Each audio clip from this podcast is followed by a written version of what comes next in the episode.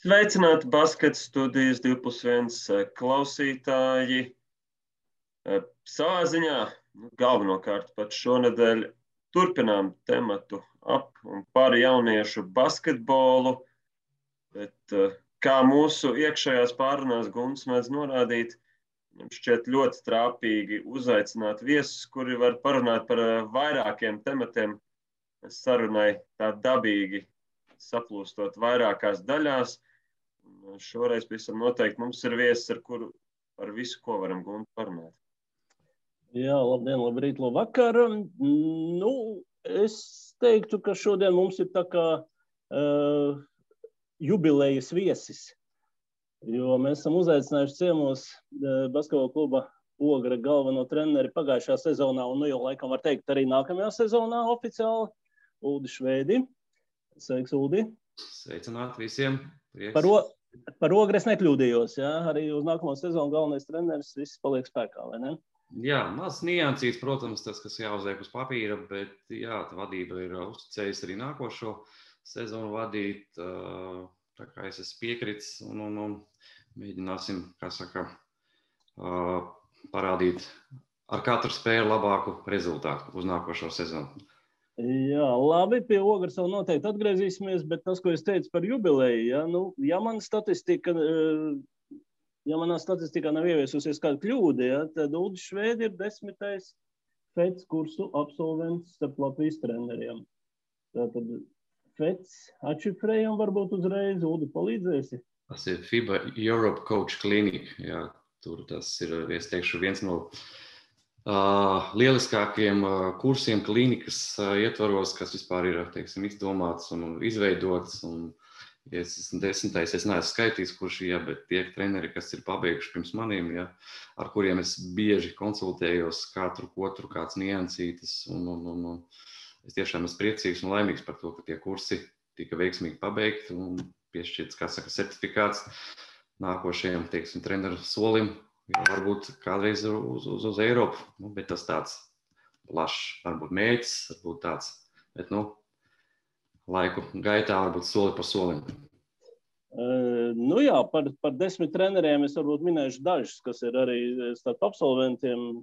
Uvis Helmanis, Artūrs Stalbergs, Raimons Feldmanis, olimpisko čempionu treneris, Artūrs Visotskis Rubenis, nu, visi minēti, ne, trīs minētie pēdējie ir atzīti arī Latvijas Basketbola savienības aptaujā par Latvijas gada treneriem. Tā kā, tā kā nu, es domāju, ka tā nav tāda, tāda uh, sakritība vienkārši. Ja. Gan šis piedāvājums studēt pēc kursos, tas jau ir tāds zināms kvalitātes, apliecinājums, gan arī pēc tam tas iegūtā zināšanas, kas palīdz strādāt. Mm, kā, kāds pašam bija šis ceļš, ja? kā, kā nolēmi startēt šajā mini konkursiņā? Par tiesībām studēt? Nu, principā, tas ir laikam jāpasakās Arturam Visautskim Rubenim.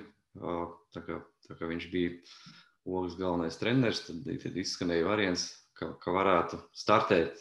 Un viņš teica, ka nebaidies droši. Un tā kandidatūra ar laikam tajā uz to brīdi nebija liela. Divi vai trīs kandidāti. Un pirmais, man liekas, ka ne, kā pirmais jau bija Edijs Šlesers, ja, bet tajā gadā, laikam, es nemaldos, viņš palīdzēja Galmauskim pie izlases. Es tik neatceros, kuras būs 16 vai 18. Man liekas, būs 16, bet varbūt es kļūdos. Nu, tā tā nākošā kandidatūra piedāvāja man, un es viennozīmīgi piekritu. Kaut gan, kaut gan domāju, kā tur būs un kā. kā, kā pirmais, kā saka, sabrauciens Itālijā, kad bija, man bija tāds liels pārbaudījums, bet soli pa solim saka, iedrošināja arī Eiropas kolēģi, ka te viss ir super. Un, un, protams, tie lektori, kas mums tika vienmēr maksimāli augstā līmenī sagatavoti, un, un ar katru gadu bija vien labāk un labāk. Bet tas ceļš, jā, tas ceļš varbūt bija ļoti garš, jo, kā zinām, viens posms bija Covid, kuru atcēla kaut kurā gadā, un tad nākošais, kad bija Turcija, Tajā gadā bija nu, pasmagi nu, tās visas ierobežojumi, tās visas, kā saka, loģistika uz zāli, no zāles. Principā tu no viesnīcas nekur ārā nevarēji iziet, tur visu laiku bija jāsteigā nu, nosacītajās maskās. Nu, kā jau visur pasaulē tur bija. Nu, tas bija tāds liels pārbaudījums visiem kolēģiem. Jo, kā, nu, tur jau pieraduši savā starpā komunicēt, nākt ārpus, kas saka, viesnīcas, tur sēdēt, diskutēt par basketbolu, skatīties tās spēles. Un, līdz ar to tas bija tāds izaicinājums vairāk, kā, kā, kā būs. Nu, un tad pēdējā posmā, kas bija tagad Podgorica, uh, tur jau tā. 18 čempionātā, ja? Jā, U20 čempionātā, jā. U20. Jā, A, A divīzijā. Un, un, un tur bija tāds, vairāk bija jāsagatavojās tieši uz eksāmeniem. Palielam jau katru gadu viņiem ir plus mīnus, tas koncepts ir vienāds, bet tāpatās, kā tāpatās, tur, nu, es, es ļoti gatavojos. Ja tā, ka man sezona beidzās, es jau, kā saka, vēru materiālus vaļā tā, un, un, un, un, un mēnesi jūniju pavadīju pilnībā pie datoru, un tad jau lēnām, lēnām, kā saka, saliku visus pa plauktiem, un, un, un startēju uz pēdējo, kā saka, noslēdzošo uh, gala eksāmenu. Nu, teikšu, ka nebija viegls. Es domāju, ka arī, arī iepriekšējie kolēģi varētu teikt, ka grūti, grūti teiksim, bija. Bet uh, beigās, kad tev nosauc tavu vārdu, uzvārdu un Latvijai, ja, tad tev jau tās, kā saka, mūsu valodā zosādiņi paceļās. Un, un tad bija pavisam, tad bija viss skaidrs, ka neatņems man neviens vairs to certifikātu, un, un es esmu veiksmīgi pabeidzis. Tas man bija tāds no trenera viedokļa vispozitīvākais un emocionālākais brīdis manā treneru karjerā. Bet, respektīvi, nav tā, ka sāc mācīties un pilnīgi droši zina, ka pabeigs. Ja? Tas ir pietiekami novērs pārbaudījums. Ja? Tur ir, tur, ir, tur ir katru gadu viens vai divi, kurus vairs nepielaiž. Nē, nu, viņiem ir iespēja pēc kaut kādiem mēnešiem uh, pēc eh, uzaicinājuma atkal no FIBAS, vai turpināsiet vai nē. Un, un, un, jā, tur katru gadu ir pa viens, pa divi. Un, ja nemaldos, tad mēs esam laikam pirmā tā grupa, kas ir nokārtojuši visu. Nu, varbūt saka, tā informācija varbūt ir pareiza un nav pareiza, bet es domāju, ka Maikls Švarts laikam nemelot tam, nu, kā saka, visam treneru korpusam. Jā, un tā procedūra tā tad ir nemainīga. Ja ir trīs gadu mācību cikls, pirmajā gadā mācību sesija U16 Eiropas čempionāta laikā, otrajā gadā U18, trešajā U20. Ja? Tieši tā. Aiziet visam pakāpēm cauri. Ja? Jā. Un te jau katrā, katru gadu jau māca, māca tas, kas būtu vajadzīgs uz 16, no 18, nu, no 20. Tur jau tāds, es teiktu, A divīzijā tur jau bija tāds veča basketbols, tāds nu, patīkams, tāds agresīvs. Un, un, un tiešām bija baudījums skatīties. Gan, gan fināls, kur Lēšs spēlēja ar, ar Spāniju. Ja. Tas bija tāds un, patīkams pārsteigums visam kopumā. Jā, pieminēji labus, labus lektorus, labu šo nodarbības saturu. Varbūt, varbūt kāds uzvārds var pasaukt, ja? kur zvaigznes piedalījās šajā procesā? Pirmajā gadā jau bija tā, ka, nu, ka kā viņi jau baigi neafišē, kas būs, kas nebūs. Vienkārši te, kad tu atbrauc uz to, uz to, uz to sabraukumu, jeb uz to feces steidžu, kā saka, tad, tad tu redzi, kas tev būs tie lektori. Pirmajā gadā bija nu, Pesičs, ja, viņš jau Barcelonā bija kā galvenais treneris, un tā likās super, fantastiski. Vienkārši nu, tā, ka tu redzi, ka viņš tā stāv blakām priekšā un tev māca savas lietas, savus konceptus. Un, un tad otrs bija Pablo Laso.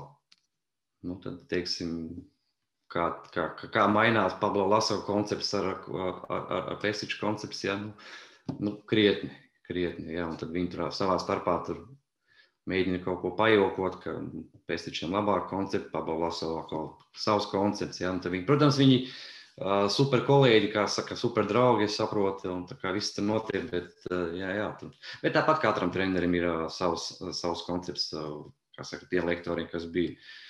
Otrajā gadā arī bija, arī bija Pablo Lasalēka, nebija vairāk, bija Pesičs un uh, Šiveks, tas, kas ir Izraels Izraels jauniešu sistēma seko līdzi, Izraels treneris galvenais. Un, un, un, un.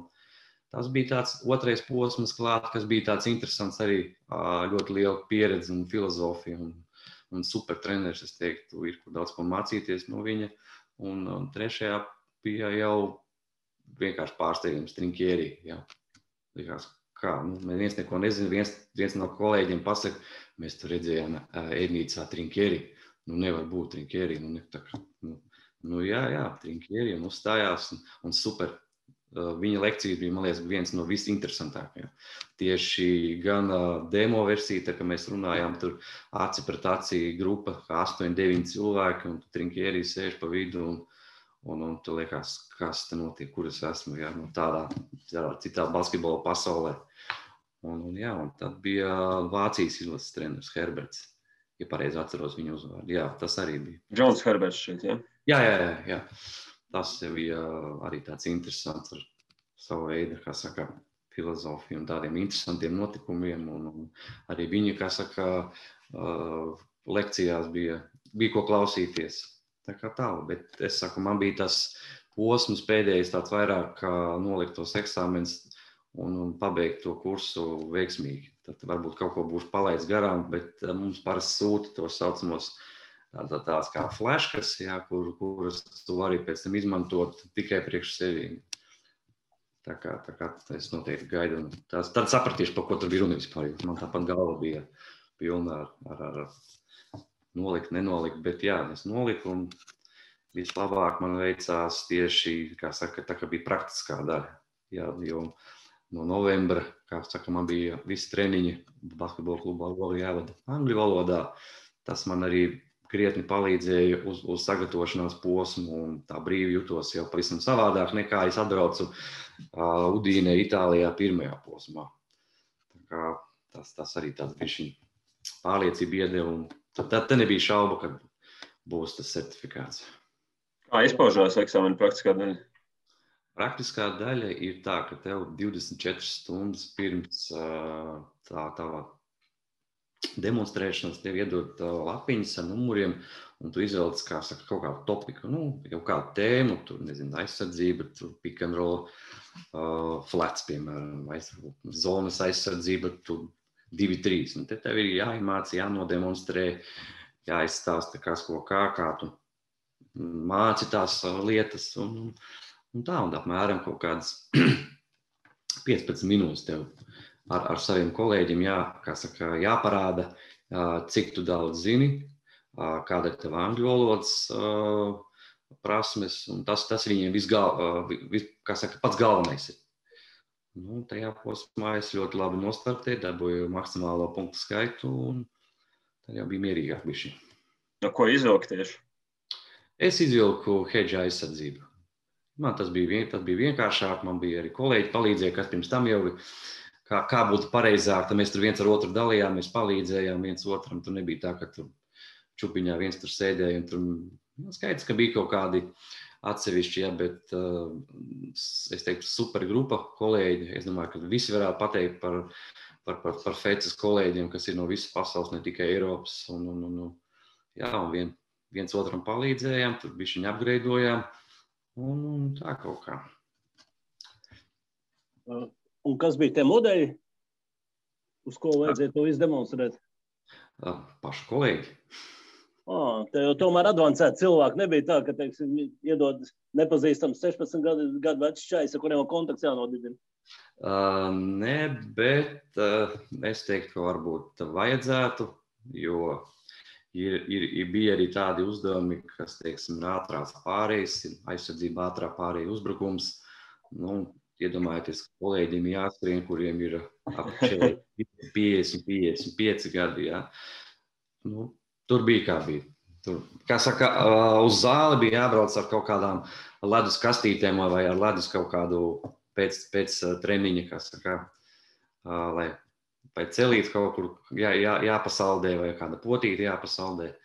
Paralēli varēja kāds rehabilitācijas nu, kursus vai, teiksim,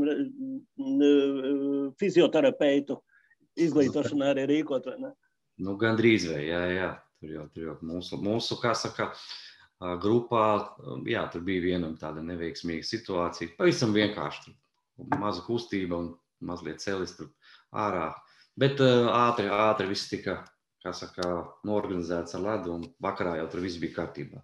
Bet, nu, tāpatās, jā, tas ir tāpat kā, man liekas, tiesnešiem, viņam jābūt tādiem jau gataviem, jau tā kā fiziski gataviem, jā. Jo mums jau treneri kā, mums ir nodam treniņu viss, ne? Laiks tā baigi no sezonas laikā neatliek. Tā kā tā. Jā, bet nu, tā tad pamatā, teiksim, šajos kursos stāst par taktiku, dažādām taktikas lietām. Mm, es teiktu, vairāk fundamentālās lietas. Tāds vairāk gan uzbrukumā, gan, gan pie U16 bija individuālā tehnika. Daudz fundamentālas lietas, teiksim, kā, kā mācīt metienu, cik metiens ir svarīgs tajā vecuma posmā, ja, un, un, un, un kādas būtu tās detaļas, ja, A, B, C, D, un kas būtu jāzina ja, trenerim un kā viņam būtu jāmācās. Jo nu, bez, teiksim, mūsu 16, bez metiena, nu, grūti spēlēt. Nu, tāpat arī gariem, ja garais ir nu, apakšā pa pieredzi dzīvot, ja, viņam, ja viņu sāk jau treneris izmantot jau no ārpuses, ja, tad viņam jābūt bīstamam no ārpuses. Un tādā veidā lika lielu akcentu, un arī U18 lika lielu akcentu par to, ka fundamentālas lietas metienā, tas ir primārais, ko ir mācīt. Arī U12, arī U14, arī U10. Ja? Nu, tur, tur, tur lēnām, lēnām, bet U4, U16 jau jābūt, jau ir jau viss. Jau ienāca zālē, tad oh, treneris pasaka, jā, te ir kaut kas mācīts, un te viss ir super, un te viss notiek. Jā. Tā kā, tā kā tā, uz to vairāk spiež. Nu, protams, arī pestiķu koncepts bija ātrā pārēja, kad mm, tranzīcija saucamā defense Tas bija koncepts, ka ir pirmā piespēle, otrā piespēle, trešā piespēle. Visiem jābūt, kā saka, ir tēmā. Un, un, un, un nedrīkst būt tā, ka kāds iedod atlaides aizsardzībā. Nu, iedod atlaides, tad nu, jau spēlētāji viens otru jūt, un tur, tur, tur diezgan liels problēmas parasti sagādā. Tas bija tas koncepts. Nu, protams, atlaicošās bumbas, pareiza tehnika, atbloķēšana un, un tā tālāk soli pa solim. Uh, milz, nu, saka, ne, nedeva milzīgu informāciju, bet uh, tieši uz fundamentālām lietām. Tiks, apspēlēšana viens, viens aizsardzības stājas daudz un maz. Un, un, un, Neko vairāk, kā saka, ne, nepārbāzt to galvu, lai ja tam jaunietim uz 16 jau zināms, ir tā. Koncepts ne, bet uh, noteikums ir tāds. Tas, tas, tas. Viss vairs nekādi izdomātie, kā, izdomātās aizsardzības. Nu, tā kā tā, Jā, bet, nu, Bet tās ir, tādas, tās ir tādas lietas, ko vajadzētu jau zināt jauniem spēlētājiem, kad viņš atnāk pirmo reizi uz 16 izlasi. Vai tas Bez ir tas, ko tieši izlaša treneriem vajadzētu nodarboties? Absolūti ne. Izlaša treneriem nav jānodarbojas ar uh, mācīšanu, tehniku, rokas darbību, kā darbību, fundamentālās lietas. Tas jau jāzina. Principā tas jau būtu jāzina jau U14 grupā. Jau. Lai tā, ka nāk uz izlasi, atvērt to pašu U14 izlasi, lai nāk jau, lai būtu, teiksim, jau, nu, nevis pusmetējs, kā saka, skautingā, bet jau metējs un ar labu metienu procentu, ar catch and shoot situācijām, un, un lai būtu jau maksimāli tuvu tam uz 16 līmeni. Ja. Tā kā uz to ļoti, ļoti koncentrējās. Nu, labi, šie, šie tev nosauktie vīri pievērs uzmanību šīm svarīgajām lietām, akcentē, varbūt palīdzēs salikt pa plautiņiem. Bet bija arī kaut kas tāds, ko mēs Latvijā totāli nezinām un darām, darām pavisam citādāk, un varbūt darām nepareizi. Man, man ir grūti spriest īstenībā, kā kurš treneris kā dara, bet uh, es domāju, ka tāpat visi treneri dara maksimāli atdevi. Un, un es domāju, ka viņi dara vairāk. Tikai jautājums, kā to, kā to nu, uztver, uztver jaunietis vai jaunieta. Nezinu, vai viņi tiešām dažreiz liekas, ka treneri ir, treneri ir tādi. Nu, kas neko nemāca, un tad aiziet pie citiem treneriem. Treneris māca tieši to pašu. Man liekas, jā, tiešām treneris, jā, pie kā es tur eju, individuāli strādāt, viņš māca super lietas, jā, bet, bet tajā pašā laikā pamattreneris māca tieši tās pašas lietas, tikai varbūt, varbūt ne tik specifiski, bet iet uz to pašu saucamo, tieksim, lai metiens būtu 1, 2, 3, 4, kā saka, situācijas un, un, un viss. Tas man liekas tāds. Uh, klupšanas akmens varētu būt. Jo tāpat trenerim nu, grupā ļoti daudz bērnu, ir teiksim, 11, ja, un attiecīgi jāplāno sezonas laikā detaļas, pie kā viņš ir plānojis strādāt, un tā kaut kā. Bet e, jā, tā ir. Ko, ko pats varbūt galvenokārt strādājot tieši runājot par jauniešiem, atvainojos par ogres sporta skolu, no, no FEC kursiem vai nu teiksim, tā atcerējies pa jaunu vai aizdomājies, ka lūk, šī ir tāda niansīta, uz kuru es vairāk vēlos nākotnē strādāt? Kas, kā visvairāk tas ietekmē tavu ikdienas darbu? Ja, ja vispār tā atbildēt. Nu, gadiem ejot pie kluba, strādājot tā jauniešu, pie, pie jauniešiem, tā, nu, teiksim, esmu strādājis, esmu bijis, teiksim, es esmu bijis arī asistents, un man ir bijušas divas, trīs grupas ar jauniešiem. Un paralēli vēl fecā, fecā mācoties, jā, es esmu līdz akcentu uz to, ka ir jābūt nu, tām, tām fundamentālām lietām. Es domāju, ka mūsu Ogas basketbola skolas treneri to, to, to labi piekop. Jā. Es teiktu, ka ļoti spēcīgi individuāli, individuāli mūsu uh, treneri, gan Pēters Ozoliņš, gan Artūrs uh, Bērziņš, jā, un, un arī pārējie.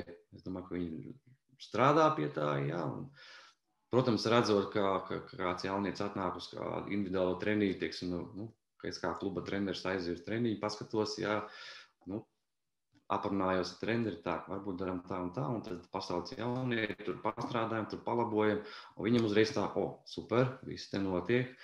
Nu, tā, un tā kā ir, ir, ir, ir kā saka, saikne ar Ogres basketbola skolu, un cenšamies to, to arī piekot, lai viņiem būtu tāds uh, mazs mērķis uh, caur LBL2, tiem nacionāļiem izsties uz, uz to kluba, uz kluba dzīvi, jo, nu, uz turien nav viegls ceļš, kā mēs zinām.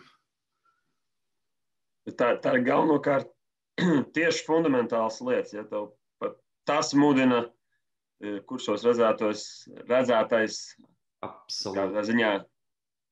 Absolūti. Es vienkārši jau, nu, kā saka, nu, es kā pats spēlētājs, es arī esmu metējis, šūters, nu, man patīk mest, kā saka. Un, ja es redzu, ka jaunietim ir nepareizi stāja, nepareizs metiens, nepareiza roku darbība, kreisē, labai rokai, plaukst, iet pa labi, nevis iet uz grozu, nu, tādas lietas ir jālabo. Es domāju, ka to arī, to arī Latvijas Basketbola Savienībā, Agris Galnovskis, jaunatnes komisijā, ja viņš visu laiku par to runā. Visu laiku, visu laiku par to, ka ir jābūt fundamentālām lietām iemācītām.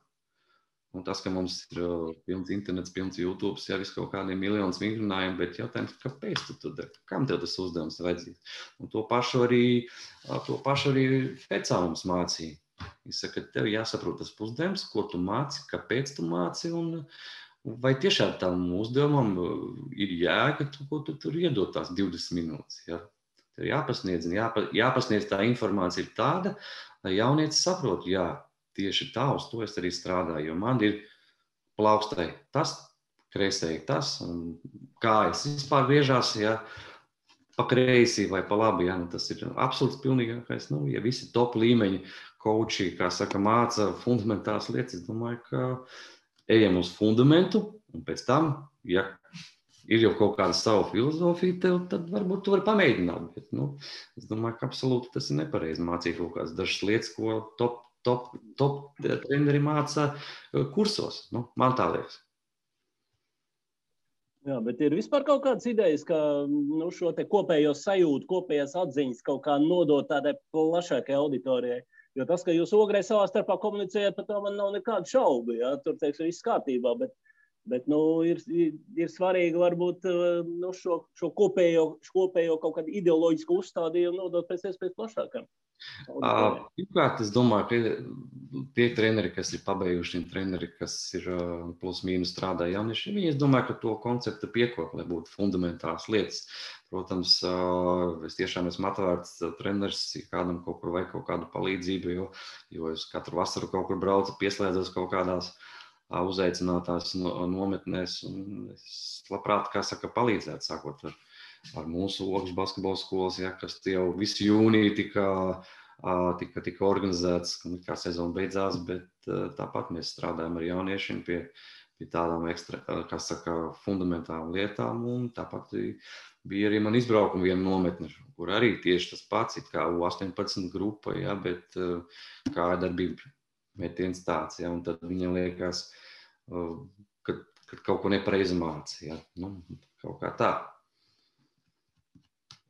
Nu jā, katrā ziņā viena lieta, laikam, jāielāgo, ka nebūs ātrs recepts, ka tagad no vieniem kursiem kaut kāda super ideja, un tagad klikšķis un mēnešu laikā situācija uzlabosies. Patiesībā te ir stāsts par ikdienas darbu gadu garumā, kuram jābūt kvalitatīvam un tā mērķiecīgi vērstam uz kaut kādām lietām, vai ne? Protams, protams. Ja, jau, ja mēs tā, tā globāli paskatāmies, tad, tad vienu, teiksim, vienu labojumu, kas ir, nu, kādam var aizņemt divas, trīs nedēļas, tas ir kā minimums To arī, to arī, to arī Trinkierī teica. Nu, viena kustība tur jāmāca, lai būtu jau plus mīnus tā kā vajag 3-4 nedēļas. Tā ir viena kustība.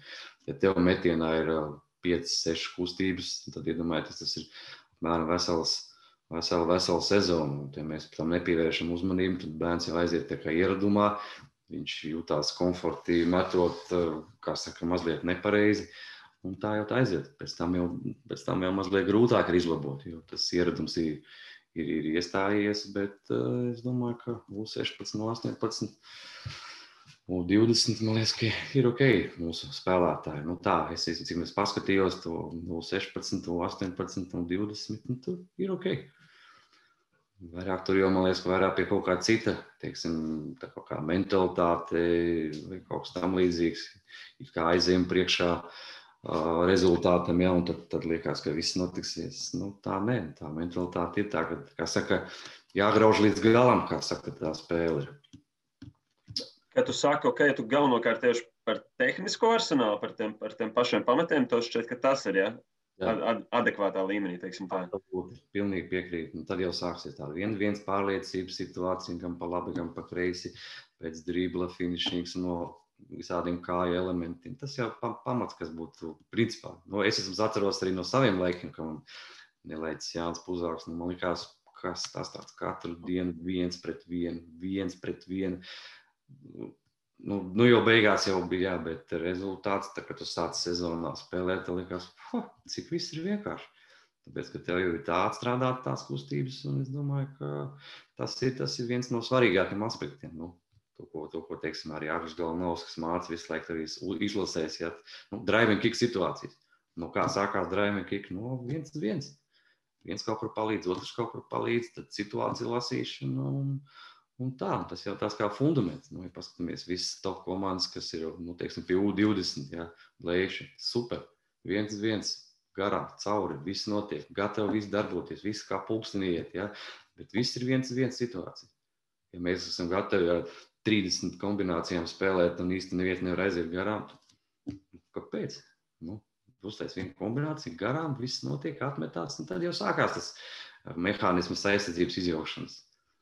Nu, es teiktu, ka mēs arī redzējām tos apsādes. Nu, vismaz U18 čempionātā bija sajūta, ka pretinieks šādā ziņā ir gatavāk, teiksim, tā lauzt spēli. Ar tādiem brīžiem varbūt to varētu saukt par trūlu caurgājienu, bet nu, ar pietiekami efektīvu caurgājienu laust, laust, laust līdz e, tiek mūsējiem garām, ko ar mums.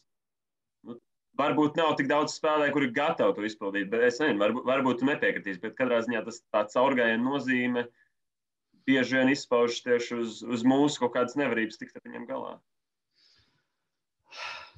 Ziniet, kā ir, ir ja tev ir 10 centimetri garāks, teiksim, nu, teiksim, tam arī nozīmē. Tas pats, tas pats Itālis vai tā pati nu, Šveice, jā, vai kaut kas tam, nu, teiksim tā, nu, ir grūti, tad liekas, nu, es neko nevaru. Nu, nu, nav tā. Jāmēģina, jā, jā, jāmēģina iet garām, nu, teiksim, jāmēģina atrast tā situācija, bet es domāju, ka treneriem arī nav viegls darbs. Un, un tagad, es, ja mēs stāstītu, cik viss ir slikti aizsardzībā, cik viss ir slikti uzbrukumā, jā, ticiet man, treneriem ir tiešām smags darbs un izlases darbs, un tā jāsavāc tā komplikācija tāda, lai liktos, nu, ka te viss notiek. Un, un, bet, bet, bet netaisos, kā saka, savus kolēģis tur tiek, kas ko jāmāca. Mēs esam tik, kā saka, visi, visi, visi bijuši tādā kā vienā vienā situ, vienādā situācijā. Tas visvairāk, man liekas, man liekas, ka tas visvairāk arī treneriem, vismaz man, ka mēs bijām pie U19. Jā, tie komentāri, kas tur nu, gāja no sabiedrības, no, no, no, no citiem treneriem. Nu, kā, nu, kāpēc? Varbūt nākam kaut kādu risinājumu, nākam varbūt kaut ko mēģinam, varbūt pamainam uz nākošo sezonu, tur U16 daram šito. Jā, bet vienkāršākais mums ir pateikt, viss tas slikti, nekas nenotiek. Un, un, treneri neko nemāca. Nu, kā, nu, māk, man jau veltīja, nu, teiksim, Braško ielas. Nu, viņš jau ir gudrs treneris, nu, tāpat Melders. Nu, super. Ļoti gudrs treneris ar teksim, abi lielām ambīcijām. Nu, viss laba komanda savāds. Nu, jautājums tikai uz ko brīdi. Tur vai nu mentāli kaut kur kāds nav jaunietis gatavs kaut kur skrāpēties, kā saka. Bet uh, es neredzēju, ka tur neviens no U16, 18, 20 bija atnākuši tādiem baltiem cimdiņiem. Nu, tāpat paskatāmies pret uh, Serbiju. Ja? To key match, teiksim, nu, super, nu visi bija tēmā, gan, gan garie, gan mazie, gan treneris, jā, teiksim, Dāvids Čoders, jā, nu tur visi bija, visi gribēja spēlēt, jā. Nu, nav jau tā, ka mēs nemākam spēlēt. Nu, varbūt kaut kādā brīdī kaut kur kāds atslēdzās, vai kāds kaut kur nav mentāli to brīdi gatavs, un, un, un viss, un pretinieks to izmanto. Bet, jā, nu, grūti teiksim, spēlēt. Serbi, Serbi, kā jau kolēģi no Serbijas arī teica, kaut kas, kaut kas neticams, ka Serbija spēlē otrajā divīzijā. Nu, nu, Noscīt B divīzijā. Tā bija viņiem, nu, teiksim, tā ir katastrofa viņiem. Bet, Komanda, kas pasaules kausā bija gadu iepriekš. Jā, starp citu. Jā, un, un, un... To viņiem iepriekšējā paudze sagādāja. Viņi jau nebija nu, jā, jā. vainīgi. Nu, jā, nu, par to jau ir stāsts. Nākošā paudze, kas viņiem arī, man liekas, viņiem tas līderis nebija. Es neatceros tos uzvārdus, kas bija pie UDI. Jovičs. Jovičs, jā, jā, jā.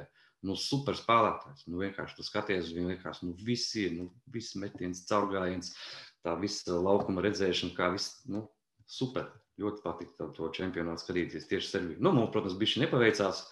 Uh, varējām aizķerties, jā, bet. Uh, iznāca, iznāca skaists zaudējums, kur nu, jau latviešu basketbola sabiedrības leksikā jau tādu lambvārdu kļūst. Nu, ne tikai basketbola, arī hokejā tie skaistie zaudējumi. Daudzos sporta veidos ir skaistie zaudējumi. Tā ir, jā, kā saka, labāk. Jā, bet, Klau, bet um, iznāca, tev iznāca darīšana nu, 14 vecumā jau ar nu, varētu teikt, ar komandu, kas tagad spēlē U16 čempionātā.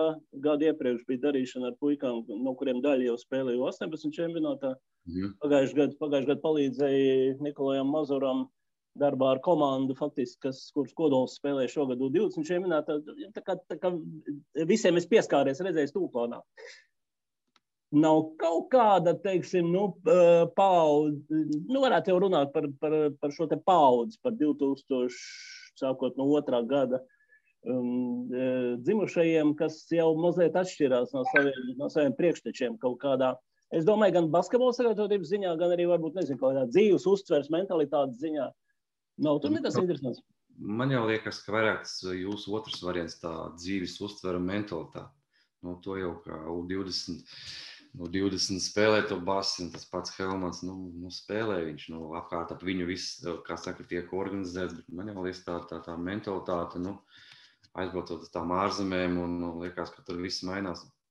Kāpēc? Nu, Latvijā tā arī. Nu, nu, labi, tur ir atsevišķi stāsts, protams, Helmans ir bijis savādāk. Jā, bet kāpēc Latvijā ļoti, ļoti labi, teiksim, jauniešu grupas, kuras, teiksim, nu, labi, tur varbūt var runāt par tādām lietām, kā varbūt tā jauniešu tā izspēle varbūt īsti līdz galam. Es uzskatu, ka ir nepareizi, bet nu, tas ir mans viedoklis. Es negribētu tur maisīties. Bet, ja mēs saskaramies ar to 19, tad, tad, tad jā, es teiktu, ka vairāk tas tā, tā mentalitāte. Un, un, un jau 4, Jā, un nu, U14 jau tas pats. Nu, ja mēs tā paskatāmies, tad nu, kurš tad īsti tur baigi, nu, grib, kā saka, es kā manā valodā teikt, skrāpēties un būt tāds visā laukumā agresīvs un tā. Mums jau tāda vairāk savāk tāda jau pozicionāla spēlētāja, kas nav arī slikti, teiksim, ja, kas organizē, kas, teiksim, ir, ir, ir, ir, ir, ir, ir tēmā, bet, uh, ja mēs paskatāmies, teiksim, nu, teiksim, BK ogri, nu, aizsardzības spēlētājs Zēbergs, jā, tagad super. Un tāpat arī, tāpat arī jauniešiem, nu, teiksim, mums ir tāds 2008. gads Niks Trumakāns, ja, nu, es jau, jau no U14 saku, tavs uzdevums vispār izsisties ar aizsardzību. Un ja tev ir tāda lieta kā aizsardzība un mentālais, kā saka, habits jau ir iestājies, ka tu, tas ir tavs darbs, tad, tad ir ļoti grūti. Nu, to pašu dara Serbi, to pašu dara Lieši, to pašu dara Melnkalni. Ja? itāļi. Nu, kā saka, tas ir tāds kā habits, visu laiku būt nu, tēmā viens, viens un aizsardzība. Tas ir pamats. Tā ir pamatlieta. Varbūt mēs te atgriežamies pie tās tēzes, ko tu iepriekš izteici, ka grūti būt tādam lauznim pēc spēles tipa, ja šveicēts desmit centimetrus garāks. Un mums tīri no fiziskiem dotumiem neveidojas puiši, kur ir nu, gatavi tad ar spēku to izdarīt, jo viņi jūt, ka viņiem nav pārspēks. Nu, Fiziski jau viņi neizskatās īstenībā tik slikti. Tas, ka, nu, tā, es saku, tā pārliecība kaut kur. Jauns čempionāts un, un kaut kāda cita zāle, izbraukums, tur kaut kas var sagriezties. Kā saka, nu, kāds nāk vēl visu nakti gulējis, vai kāds ir Instagramā sēdējis līdz pieciem. Nu, kaut kā tā. Nu, jūs jau telefons atņēmāt man šeit pagājušajā gadā. Jā, jā. Tad nevarēja sēdēt. Nē, nē, mums jau 19 arī ņēma nos, bet nu, tur jau savi triki arī spēlētājiem bija divi telefoni bija līdz vienam, otru. Nu tā, tas bija tā interesanti, kad paskaties, teiksim, tādā WhatsApp grupā. Pagaid, pagaid, telefons esam noņēmuši, bet trijos naktī ir pēdējo reizi redzēts. Ja? Nu, tad, kas tas tāds? Nu, kā tā var būt? Bet, nu, tas ir attiecībā, tas atkal attiecībā pret spēlētājiem. Ja viņš tā uzvedās, tad, nu, nu, tad tā ir viņa atbildība. Teiksim, nu. Nē, nu, jau... Spēlētāji jau treneris vienmēr ir mēģinājuši kaut kā, kaut kā teikt, piemuļķot un panākt savu jautājumu. Tikai vai tas at, izpaužās pēc tam uz spēli vai nē, vai tu laukumā vari izdarīt vai nē savu darbu. Ja, ja, ja, ja, ja pēkšņi tu teiksim, uzzini to situāciju, tad tev vienkārši video sagriezt par viņu uzreiz. Tā, tas ir tāpēc, ka tu neguli, tev nav 8, 9 stundu miegs, un re, kur ir rezultāts. Tu nevari nosegt viens, viens. Tev ir visu laiku aizsardzībā sprūsti, atbloķēt mēs neatbloķējam. Fokus uz uzbrukumu ir daudz mazāks. Ja? Tas ir ļoti, saka, ļoti saka, svarīgi spēlētājiem būt fiziskā, mentalitātā formā. Nu, nav, jau tā, es, nav jau tā, ka mēs neesam tur tev 16, 18, kā saka, vājāk. Vienkārši jātic sev vairāk. Nu, bet ir jau, ir jau arī teiciens, ka tie, kas ir labi laukumā, tie ir labi arī ārpus laukumā, tā teikt, dažādās mm. izpausmēs. Vai otrādi, tie, kas ir ārpus laukuma, labi, tie arī spēlēs labi, un tie, kas nav ne tur, ne tur. Jā. Nu, man liekas, ka U20, zinot Šulcu, man liekas, tas tāds varētu būt, ka ne, nav pieļaujams, jo nu, tāds atbildīgs cilvēks un ar nu, tas, kurš noliek komandu, pasakā, veči. Nekādas šitādas tādas blakus, blakus parādības mēs šeit netaisām. Mums ir svarīga spēle. Ja? Nu, jautājums, vai pārējie teiksim, to uztver nu, tiešām nopietni, ja? bet eh, es domāju, ka tādā ziņā tur, tur noteikti nav tādas situācijas. Viņš ir tāds labs piemērs šobrīd no jauniešu sistēmām. Jā, bet nu, Ko darīt teiksim, tieši ar šo mentālo pusi? Nu, viena lieta, ka tur ir liela nozīme tomēr iedzimtībai un tam, kas nāk cilvēkam līdzi, un ir, ir cīnītāji no dabas, un ir tādi, kas nebūs cīnītāji, ja, un tur neko nevar darīt. Bet ir otrā puse, ka nu, jā, jābūt sistēmai, kas ir vairāk vērsta, tā, tā motivējoša sistēma, vairāk, vairāk prasīt ja, šo cīņu katrā spēlē, katrā epizodē. Un tad jau ir stāsts, ko mēs pa jaunatnes līgu ik pa brīdim, ik pa brīdim cilējam, un, treneris sākot no nezinu, Galvanovs, ka nu, visus pēc kārtas varat, varat nosaukt. Bet, teiksim, daudz ir tādi, kas saka, ka jaunatnes līgā, līgā tas ikdienā, tas spēļu kvalitāte, spēļu intensitāte neatbilst tām prasībām, kas ir modernajā basketbolā, un ka tie jaunieši pierod spēlēt, nu, kā saka, otrajā ātrumā. Man liekas, ka mazurs, mazurs tā ir formulējis, un vēl, vēl varbūt tagad citu. Visu yeah. mūžu spēlē otrajā ātrumā un, un nevar pielikt tā, kā vajag. Ja? Nu, tā ir. Ja, bet, ja mēs tā paskatāmies uz to jaunatnes sistēmu, ja, cik mēs nu, tā globāli, cik mēs redzam tādas spārīgu spēles labas. Nu, cik es saprotu, tās. Es, protams, negribu tur neko vienu vainot, ja, bet, un pat arī netaisos to darīt. Bet, ja tā mēs globāli saskaitām, tad top komandām, kuras ir kaut kādas nu, septiņas, astoņas. Ja, viņas jau tikai beigās tikai satiekās nu, teiksim, kaut kādos finālos, playoffs. Nu, bet tur jau viss ir atkarīgs no tā saucamajiem komplektiem. Agrāk bija kā nu, viens komplekts, ogri ar astoņām, septiņām komandām brauc uz Ventspili, nospēlē. Un viss notiek, bet tagad jau ir tā, ka ir viena divīzija, otra divīzija. Nu, cik es esmu saskāries ar teiksim, vecāku tādām ambīcijām, nē, mums otrā divīzija nav vajadzīga, jā, bet mums to brīdī ir tas saucamais kādreiz tukšais gads, nu, ir, tad ir vienkārši jāpielāgojas tam un jāmēģina kaut kā izsisties, un tad atkal iet uz solis priekšu. Nekas jau nebeidzās sūta 13, 12 grupās, nu, nu tā pa lielam. Tāda mums ir, mhm. teiksim, tā, mums uztaisina, teiksim, nu, tā, sakot, traģēdija, ka te viss ir slikti, ka nekas nenotiek, nu, un tā nav vienkārši ir pacietīgi jāstrādā, un vecākiem ir jānāk, jāskatās uz spēli un jābauda spēli. Nevis, teiksim, nu, vakarā jāizanalizē, kā ir labāk, kā ir nav labāk. Tas jau arī uzreiz, nu, kā saka, spēlētājiem vai spēlētājiem mentāli pagaidi. Man treneris māca tā, man tur viens otrs treneris māca tā, man tētis vai mamma saka šitā. Ja? Nu, ziniet, nu, kas tas tāds ir? Nu, nu, teiksim, man arī dēls spēlē basketbolu. Es vienkārši baudu, kā viņš spēlē nevienu vārdu par basketbolu mēs mājās nerunājam, jo ir treneris. Nu, Nevelti bieži vien teiksim, nu, kanādas hokeja treneris saka, ja, šī tā un tā, atdodiet man, ja, un viss, un baudiet. Nu, varbūt, varbūt kaut kur tur esam, varbūt, nu, negribētu teikt, vecāki, vecāku ziņā, šī pieslīpējuši to, ka mums tāda mentalitāte, jā, bet nu, kaut kur, kaut kur tas kaut kur sēž tādā zemapziņā. Nu, vecāku jautājums, es domāju, pēdējos gados patiešām bijis aktuāls. Un, uh, es domāju, tur arī ļoti viegli ir nonākt pretrunā, jo vecāki ir tie, kas uztur jauniešu basketbolu savā ziņā ar savu entuziasmu, ar savu deksmi, reizēm savu maciņu, bet viņus, viņus šī iemesla dēļ no tribīnēm ārā neraidīs, nu, tos, kuri varbūt izceļas ar uh, lietām, kurām, kurām tur nevajadzētu notikt. Es... No otras puses tas arī nepalīdz. Es varu piekrīt, jā, ka viņus nevajadzētu ārā, jo viņi tomēr ir tāds nu, atbalsts gan, gan pašai komandai, gan spēlētājiem. Bet nu, dažreiz jau vajag saprast, nu, ko tu runā, kā tu runā, vai tu vari tu drīkst runāt. Ja, ja mēs tādu paskatāmies no tāda no malas, ja nu, tādi nu, jaunatnē tie, tie, kas mācās tiesnesieši, nu, cik tu viņiem tur 15, 16 gadi, ja, nu, tu, tu kā vecs, veid, nu, tā nevar teikt kā veterāns, basketbols, veterāns, tu atļaujies kaut ko aizrādīt, atļaujies kaut ko komentēt. Ja?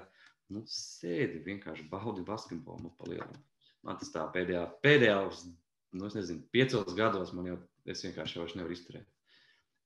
Es esmu tāds ļoti mierīgs, kā saka, tēvs un treneris, kas sēž un bauda to basketbolu, bet, eh, bet ir, ir saskārušies ar tādiem, nu, nu tas tā.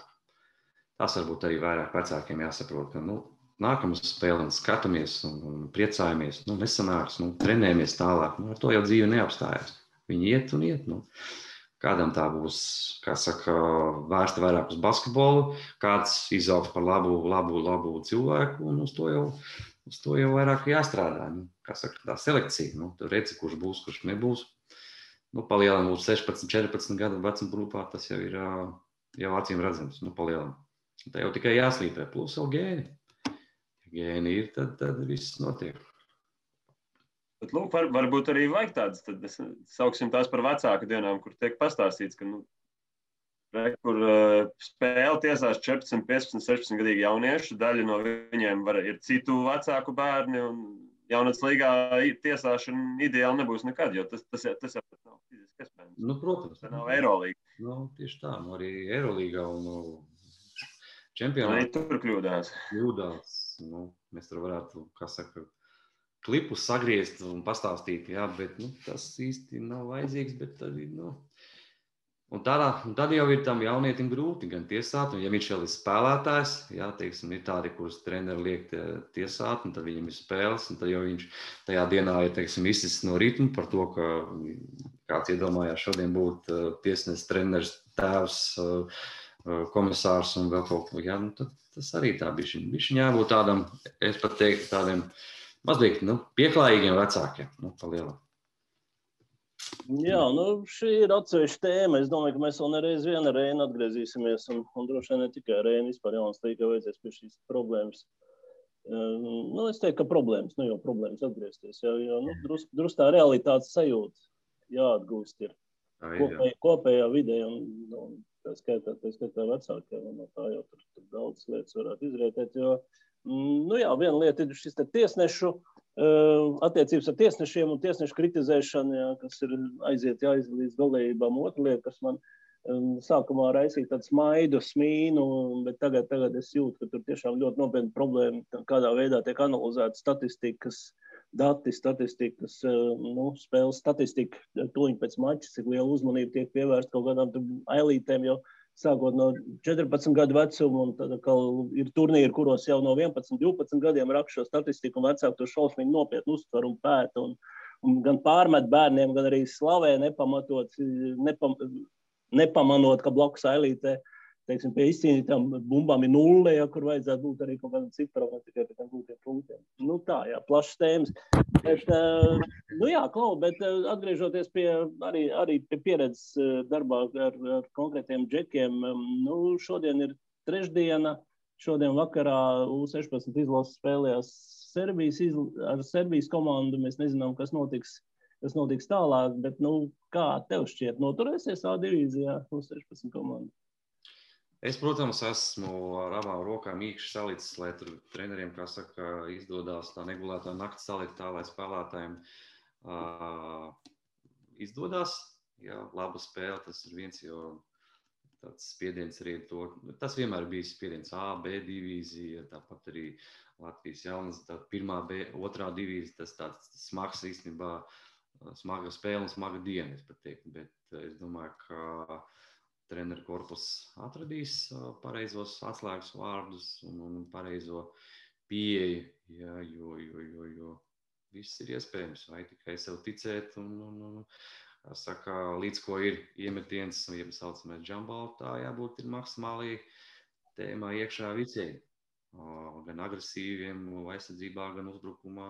Tad jau tā veiksme uzsmēdīs. Nu, Ne, man jautājums, man jautājums vairāk bija vērsts tieši zinot, zinot tos puikas. Jā. Jo par to, ka treneris savu darbu izdarīs, nu, es, es personīgi nešaubos, ka būs, būs normāls, labs spēles plāns. Jā.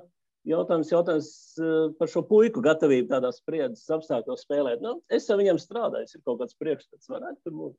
Ir jau nu, treneris, jau Oskars arī ar viņiem daudz ir strādājis. Es domāju, ka, ka noteikti ka viņi atradīs kaut kādu tādu, vai viņi būs gatavi.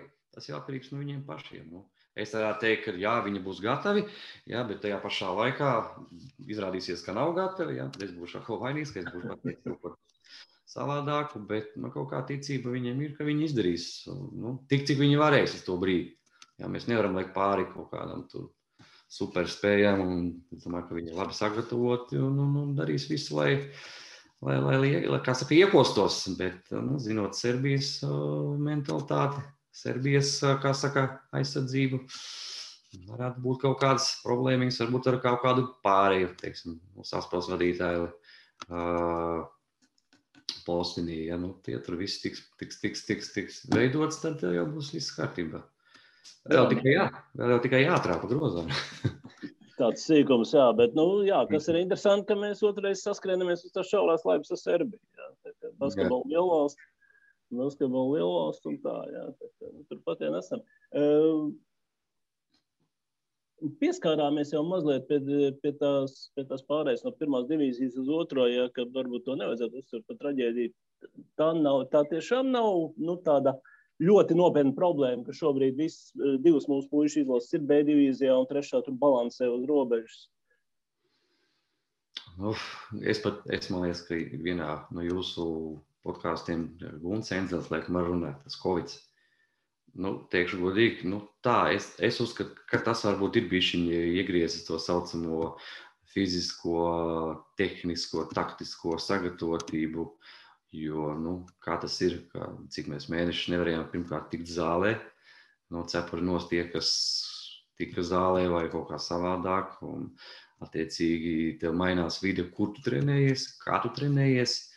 Tāpat treneriem ir saplānots kaut kāds cikls, basketbola cikls, gan fiziskais cikls, un tad tev pēkšņi vienkārši neko nedrīkst darīt. Nu, vai zūms un uh, saucamie vingrinājumi, ko sūta treneri, tas ir uz 100%, viņi netiek kontrolēti. Nu, tas ir reāli gads. Nu, iedomājieties, ja mēs tagad gadu netrenētos uh, fiziski, nu, nu ir tā kā ir. Es saprotu, par fizisko jautājumu uzreiz. Eh, tieši no treneriem es dzirdēju, ka nu, mums tas mežs ir apnicis, nu, fiziski būs tik labi satrenēti, bet nu, bumbu nav turējuši rokā un tā. Ja. Izmantojam pietiekami efektīvi to laiku, jau varbūt, ka varētu tos krosus vairāk pa mežu paskriet. Es saprotu, ka tas ir novecojis metodika un, un, un vecās laiks, padomu laiks, un, teiksim, treneru krauliņi rīko tos krosus daudz, daudz tagad smaidē, ja. arī bijušie spēlētāji, bet pašā laikā, nu, kaut kāds efekts jau tur bija. Varbūt, ka varēja pielāgoties labāk šiem aizliegumiem. Ah, katrs treneris droši vien plāno un, un redz savu, teiksim, kā, kā viņš organizē to savu ciklu. Bet, nu, tad, kad es biju jaunats treneris, nu, es gāju līdz kaut kādam laikam, tā kā jau vairs nevarēju, nu, teiksim, kā bija cepures jāvelk vai cimdi, ja, nu, tad mēs gājām atkal iekšā. Bet, protams, citiem treneriem ir tā, ka viņi to mēģina kompensēt caur, caur, caur sporta zāli. Nu. Nē, ja ir iespēja to darīt, jā, bet šajā vienā sporta zālē iespējas nebija. Vai, vai, vai tā pielāgošanās nenotika pārāk lēni, vai, vai, vai nu, kaut kā gaidīja, kad palaidīs zālē beidzot un, un, un zaudēja šo laiku? Varbūt, bet nu, nezinu, man liekas, ka jāpielāgojas jebkuram. Šobrīd mums jāpielāgojas jebkuram, jebkurai situācijai. Ārā, iekšā, baseinā, mežā. Nu, te vienkārši ir jāiet.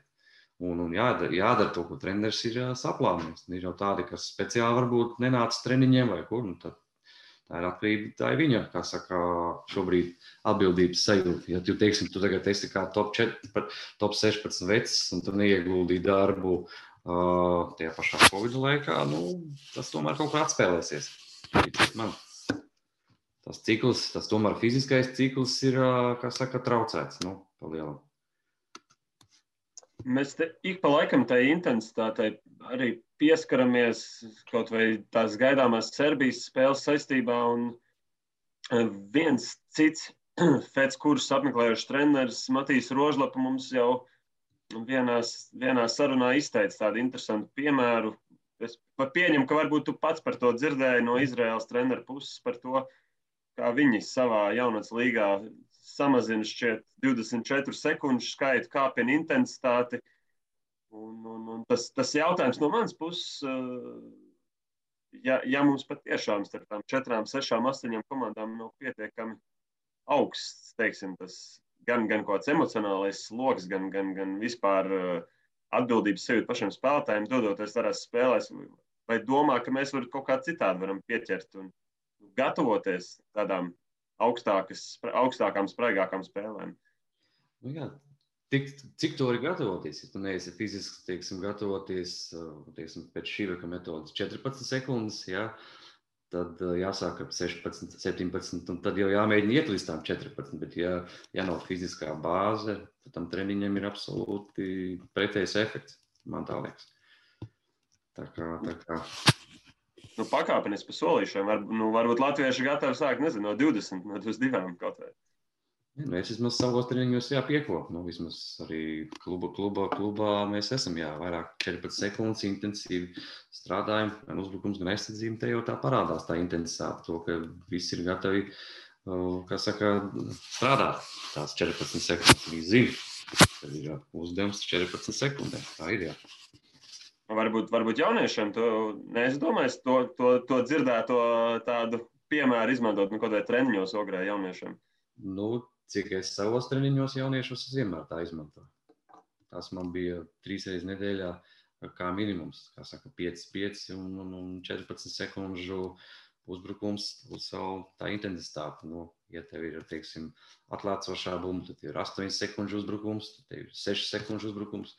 Nu, Pēciņam jau bija tā pati filozofija. Kā saka, rebounds, un tev ir jau 8 sekundēs, 6 sekundēs jābūt kaut kādam risinājumam. Vai tas ir organizēts uzbrukums, vai tas ir kaut kāds pikano, vai tas ir otrais temps. Bet, jā, bet es saku, nu, droši vien jau, ka treneri to, to, to piekop. Nu, ir kaut kāds lietas, pie kā viņi strādā, gan aizsardzībā, gan uzbrukumā, lai tas temps būtu augsts. Nu, es zinu, ka Artūrs Visots, kas agrāk strādāja pie 4 minūšu tāda, kā saka, drila tu visu laiku 14 sekundes, un tu 4 minūtes spēlē, 14, tu visu laiku spēlē.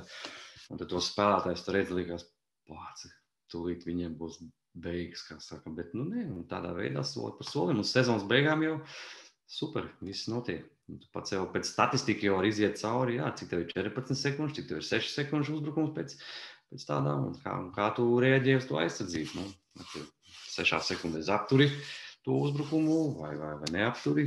Tā interesanti, tad, protams, ir analizēt pēc tam savu treniņu, kas arī būtu jādara. Bet, nu, laik, zinot to, ka laiks ir tikai ir, nu, treneriem ir tās divas, trīs grupas, un tur, man liekas, tas tāds nereāli pagaidām. Jā, bet varbūt jāskatās kaut kas jauns līgas nolikumā un jāsamazina limits, lai, lai, lai pat sistēma, pat, pat arī apstākļi spiestu būt intensīvākiem ne tikai radošākiem treneriem, bet visiem. Mm. Tas jau man liekas, vairāk ir FIBAS noteikums, 24 sekundes. Nu, es nezinu, varbūt. Mēs varam, es domāju, ka mēs varam, mēs varam pieņemt citus. Nu, nezinu, man liekas, ka 24 un tas vairāk ir tāds uh, treneru. Tas kā treneriem, jā.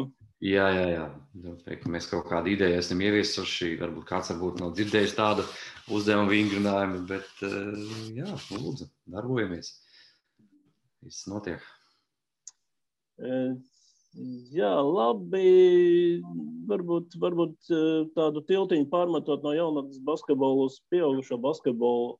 Nu, Ogres, Ogres komandai tāda, tāda interesanta vēsture ir bijusi.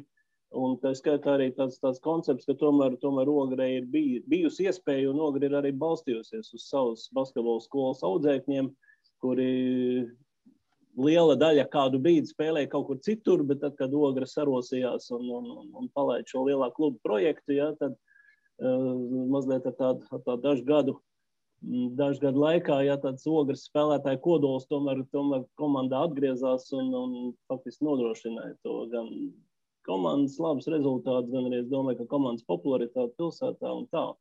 Bet, nu, dzīve uz vietas nestāv, gadi iet uz priekšu, un tagad tur tā kā, tā kā prasītas svaigas asins. At kā ir, teiksim, ogrē, vai šobrīd ir iespēja atsvaidzināt komandu jau balstoties uz savus basketbola skolas audzēkņiem? Nu, mēs jau vienmēr esam, kā saka, stāstījuši, un tā arī ir. 80-70% ir tie ogļu spēlētāji, bet jūs jau pareizi sakat, ka nu, vecums ir. Un, kā saka, Rinaldam būs pēdējā sezona. Un, un... Nekad nesaka nekad. Nē, nu tā mēs ar viņu pēdējo reizi sarunājām. Ka... Viņš pats teica, jā. Jā, jā. Tad, tad, tad, tad domās, ko tālāk darīt. Bet jā, ir jau pa lielam strādājam pie, pie, pie, pie jauniešiem. Tas pats arī, kas bija U20 kandidātos Lastīņš, un tas pats arī uh, Tumaševs un, un, un, un, un, un ir tur, ir tur jaunieši, ar kuriem varētu, bet vai šobrīd viņi būtu gatavi LBL1, tas jau ir cits jautājums, jā, bet nu, mēs ar viņu gatavojamies uz to, kad, kad, kad Lāstiņam būs jāspēlē nākošais sezona vismaz 15 minūtes. Nu, Rinaldam, kā saka, vajag atpūsties bišķiņ vairāk uh, uz sezonas laikā un, un, tā, un tad, tad pat arī no 2005 gadiem ir ir, ir, ir interesanti spēlētāji. Tad redzēs, kas būs vēl kaut kādi pienācēji no sestiem gadiem. Es dzirdēju, jau, ka jau, jau nāk uz ogri un ar tādu mazu mērķīti jau grib jau tik, tik, tik redzeslokā sistēmā ogres basketbola klubā. Un tā. Cerams, ka divi, trīs gadi un varēsim spēlēt tā kā ogres ar tādu teicienu, ka te praktiski viss ir vietēji. Nu, tā. Nu, tie jau, kas spēlē septiņus gadus, to es jau varu pateikt, nu, kā vietēji. Nu, teiksim, tas pats Rihards Zēbers. Nu, 6, 7 gadus jau spēlēja jau, jau, jau Ogas komandā. Nu, ļoti labi. Un vēl tikai, kā saka, Ogas novadnieku kārtu iedot un, un būs viss labi. Jā, protams, un tas, tas sastāv stabilitāte laikam bija viens no faktoriem, kas tomēr ļāva Ograi pēdējos gados būt stabili Latvijas pirmā trīnieka komandai. Un, un nu jā, kā jau, kā jau kā jau teicu, arī, arī droši vien atsaucās uz komandas popularitāti. Skatītāji arī man patīk redzēt tādas pazīstamas sejas. Mm. Un tā, bet, nu, šobrīd eh, es saprotu, ka vēl ir pārāk runāt par kaut kādiem konkrētiem uzvārdiem, ja, bet, eh, teiksim, konceptuāli turaties pie iepriekšējo gadu modeļa ar tādiem, nu, mētiecīgiem dažiem atjauninājumiem, vai tomēr sastāvā paredzams ir lielāks? Mm, vairāk pirmais variants. Paliksim tiem pašiem, saku, saku vietējiem spēlētājiem, plus vēl būs kaut kādi mazi atjauninājumi, divas pozīcijas maksimums. Ja, un, un, tad jau domāsim, varbūt kādu, kā saka, nu, pēc jaunā gada kādu leģionāru vai kāds kaut kur gribēs, kā saka, vēl no tuvākās apkaimes nāk pie mums, mēs esam atvērti. Bet eh, šobrīd pirmos 4-5 mēnešus jau, kā saka, paliksim un, un, un mēģināsim startēt ar ogles un dažiem pienācējiem sastāvu nākošajā sezonā, kas, protams, būs Latvijas-Igaunijas līga ļoti grūti. Tā komplektācija no Igauni, tas pats Prometējs ir, jā, nu, tur, tur tā, tā, tā, kā saka, tās spēles stils un uzvārdi man liekas, ka būs, būs ko pacīnīties. Bet, nu. Nu, Prometējs būs īpašs stāsts, bet nu, ir atšķirība ogres, ogres Igaunijas komandu iespējās. Nu, principā viņi ir, jā, jautājums, jautājums cik, cik liela un kā jūs gatavojaties kompensēt. Es domāju, es domāju, ka ir tas astotnieks, ir iespējams aizsniegt. Skaidrs, ka Veks ir komplektējās ar, ar, protams, ar savu, ar savu saka, sastāvu, arī būs spēcīgs. Nu, jautājums, kas ar Ventspili būs, Nu, Ventspilē, mēs sakām, paliek tas pats kodols. Šeļakovs, Jaunzems, Ausējs, Medis. Jā. Būmēstars arī, jā. Ko lūdzu? Būmēstars arī, jā. Jā, jā, un būmēstars arī Nu, tā kā 6, 7, to jau viņi pagājušajā gadā parādīja, ka 7 spēlētāji var aiziet līdz nu, ar cienīgu, ja godīgi sakot, ar cienīgu finālu spēli pret VF. Super. Nu, tā kā mēs viņiem, kā saka, izsūcām enerģiju, nu, te jau teica visi, nu, te ir viss 4-0 un te VF, kā saka, nu, nu nē, nu. Tas pats arī mūsu vietējais Gunts Cipoliņš arī uztaisīja pārsteigumu gan pret mums, gan pret VF. Jā, tā kā viss, viss notiek. Cepanos, kā saka, ne, bet uh, apsveicam Ventspili par, par pagājušā gada labu sezonu uh, Latvijas līgā. Jā. Jā, bet, nu, teiksim, Ogrē Ventspils joprojām ir tas, tas, teiksim, kārdinošākais, tuvākais orientieris, jā, kur vajadzētu mēģināt, tā teikt, pabīdīt no tās otras vietas. Ja, ja, nāks, ja nāks atkal tāds pats scenārijs kā pagājušā gada, tad, tad, tad puišiem jau droši vien, ka būs jau jau, jau, jau lielāka motivācija. Plus mēs vēl nebijām nekad tik tuvu bijuši tādai sērijai, ka tu esi 2-1 vadībā. Un tev, saka, atbildes spēle mājās, un mājas spēlē mums neizdodas, ir 2-2, un tad jau sākās, kā būs, kā nebūs. Nu, tad jā, nepaveicās. Tad mēs ar puišiem pēc sezonas runājām, nu, tik tuvu mēs nebijām finālam nekad, palielināti nekad. Bet tas tā pateicoties tādam raksturam, un labi, mums arī uh, mazliet traumas pievīla beigās. Tur Magons spēlēja uz špricēm, Uģis nespēlēja pineti. Jā, tas tomēr savus 12 punktus ar savu, ar savu playbuku mums atnes katru, katru spēli. Tā kā bija šī baigta, bija, bija apmaiņa tas viss koncepts, gan, gan vairāk uzbrukumā par aizsardzību. Tur bija skaidrs, jā, kā, tur, kā tur varētu spēlēt. Bet, eh, nu, jā. Nu, protams, Ventspils parādīja tā arī augstu līmeni. Ausējs labi nospēlēja, nu, Gunts Cīpoliņš Nu, vēl uzjundīja emocijas visiem, ne... tādas sajūta bija ogrē esošajiem. Protams. Ar Gunti parasti mums ir uh, savas, kā saka, darīšanas. Jā. Pagaidām Gunts mums.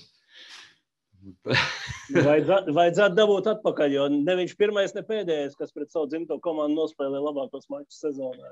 Var jau pačukstēt, kad ir izdarīts piedāvājums, bet uh, laikam nevaram, ne, nu, vai nu nevaram atļauties, vai nu kaut kā tam līdzīga. Bet, uh, jā, bijām arī, kā saka, gunti uzrunājuši, bet nu, tas, uh, tas nav tālāk manā ziņā, tas ir vairāk uh, ģenerāla menedžera ziņā, kā viņi tur vienosies, nevienosies, tas ir cits jautājums.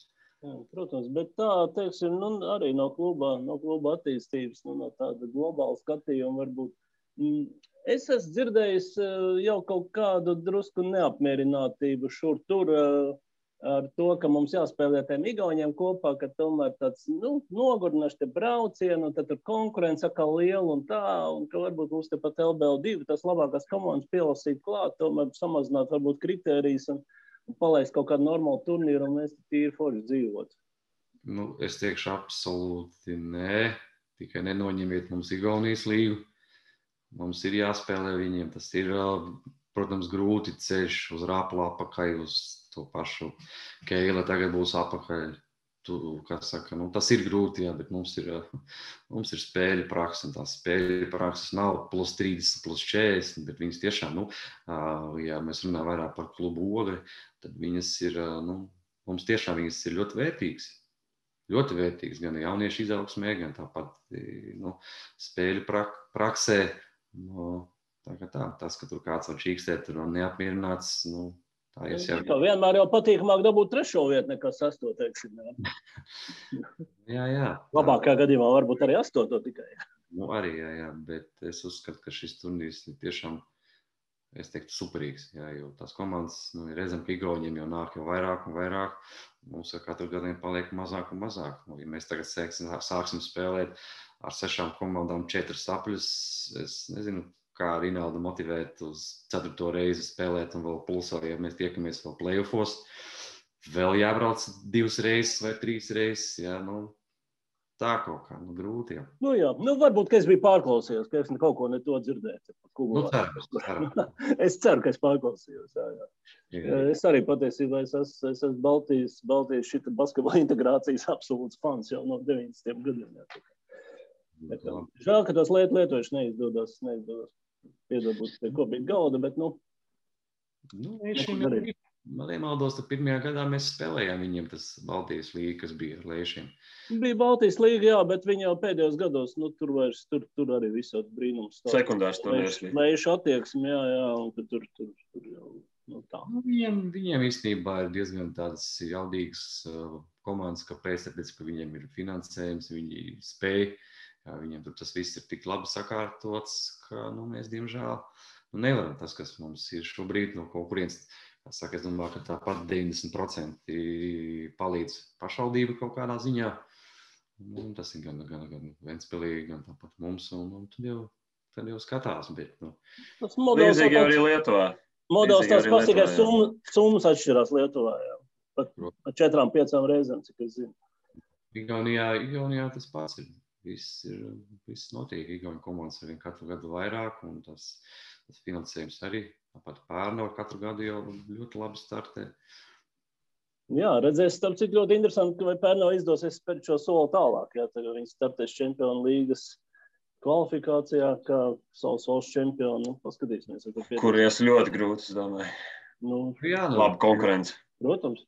Konkurence viens jautājums, nu, kā, kā, kā jaunais treneris teiksim, spēs būt nu, tos spēlētājs, ja tāpat mainīsies tā, tā pati sistēma. Nu, jaunais treneris nāk ar savu sistēmu, jo iepriekšējais ja treneris, kas tagad ir lielajā kalevā, ja, nu, tur viņš bija tāds vairāk vai mazāk tāds stabilāks, man, man, man tā liekas.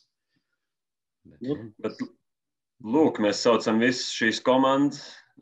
Vienu brīdi, nu, es joprojām teiktu, mēs esam pieraduši, ka Ogri katru gadu apvienotajā līgā sasniedz Final Four. Uh, Es domāju, ka šo zonu atkal jums tas uh, mazais iekšējais plusiņš, ka nu, kaut kādas 4, 5 varbūt vienības jau tā skatīsies mazliet no augšas. Jūs esat atkal tie, tā varanā ar kopīgas garu esošā ogra, kas nu, ik pa laikam uh, tās skarbāk iekodīs un atgādinās.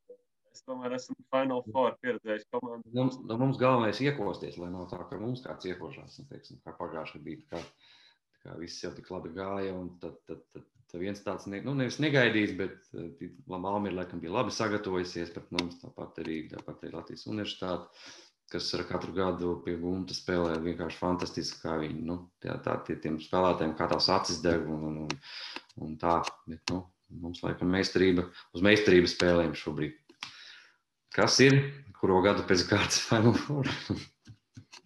Jā, nu tad novēlam, novēlam atkārtot Un arī pakāpties to solīt augstāk, ja trešā vieta vēl Latvijas Igaunijas līgā. Vismaz trešā vieta vēl nav bijusi, tā kā mērķis ir. Nu, Latvijā jau pa mērķim laikam nav gari jāaptas. Nu jā, laikam nav. Nu jā. Labi, paldies. Paldies, Uldi. Veiksmi, veiksmi ogrē, veiksmi komplektācijā. Paldies. Nu, jā. Un, protams, veiksmi mūsu 16 izlasē. Nu, turēšu rīkšu šodien par viņiem. Paldies. Deviņos vakarā, ja nemaldos, ja, ja kāds noklausās vēl pēdējā desmitos. Pēc Latvijas laika desmitos. Pēc Latvijas laika desmitos. Un, nu, protams, veiksmi Latvijas valstsienībai tas jau cīņas jau ir. Un tagad jau mums tur citi uzvārdi priekšā jau būs arī interesanti paskatīties. Mums citi, bet nu, tur izlasē arī citi. Ja? Tā, kā, tā kā skatīsimies, skatīsimies, domāju, ka tiešām būs ļoti interesanti basketbols. Arī tā skaitā pārbaudas mačā ar Igauniem. Kur nu, pirmkārt iespēja redzēt Kristapā Porziņu Rīgā nemaz nav tik bieži laukumā, es domāju. Uh, tas ir, tas ir viens otrkārt, Igaunijas komanda arī ļoti simpātiska un veiksmi viņiem Eiropas čempionātā, bet nu paskatīsimies, kā viņi izskatās. Arī, arī, arī turēs mīši. Eiropas čempionātā noteikti. Jā. Paldies un Paldies. tiekamies, tiekamies basketbolā. Paldies, visu labu!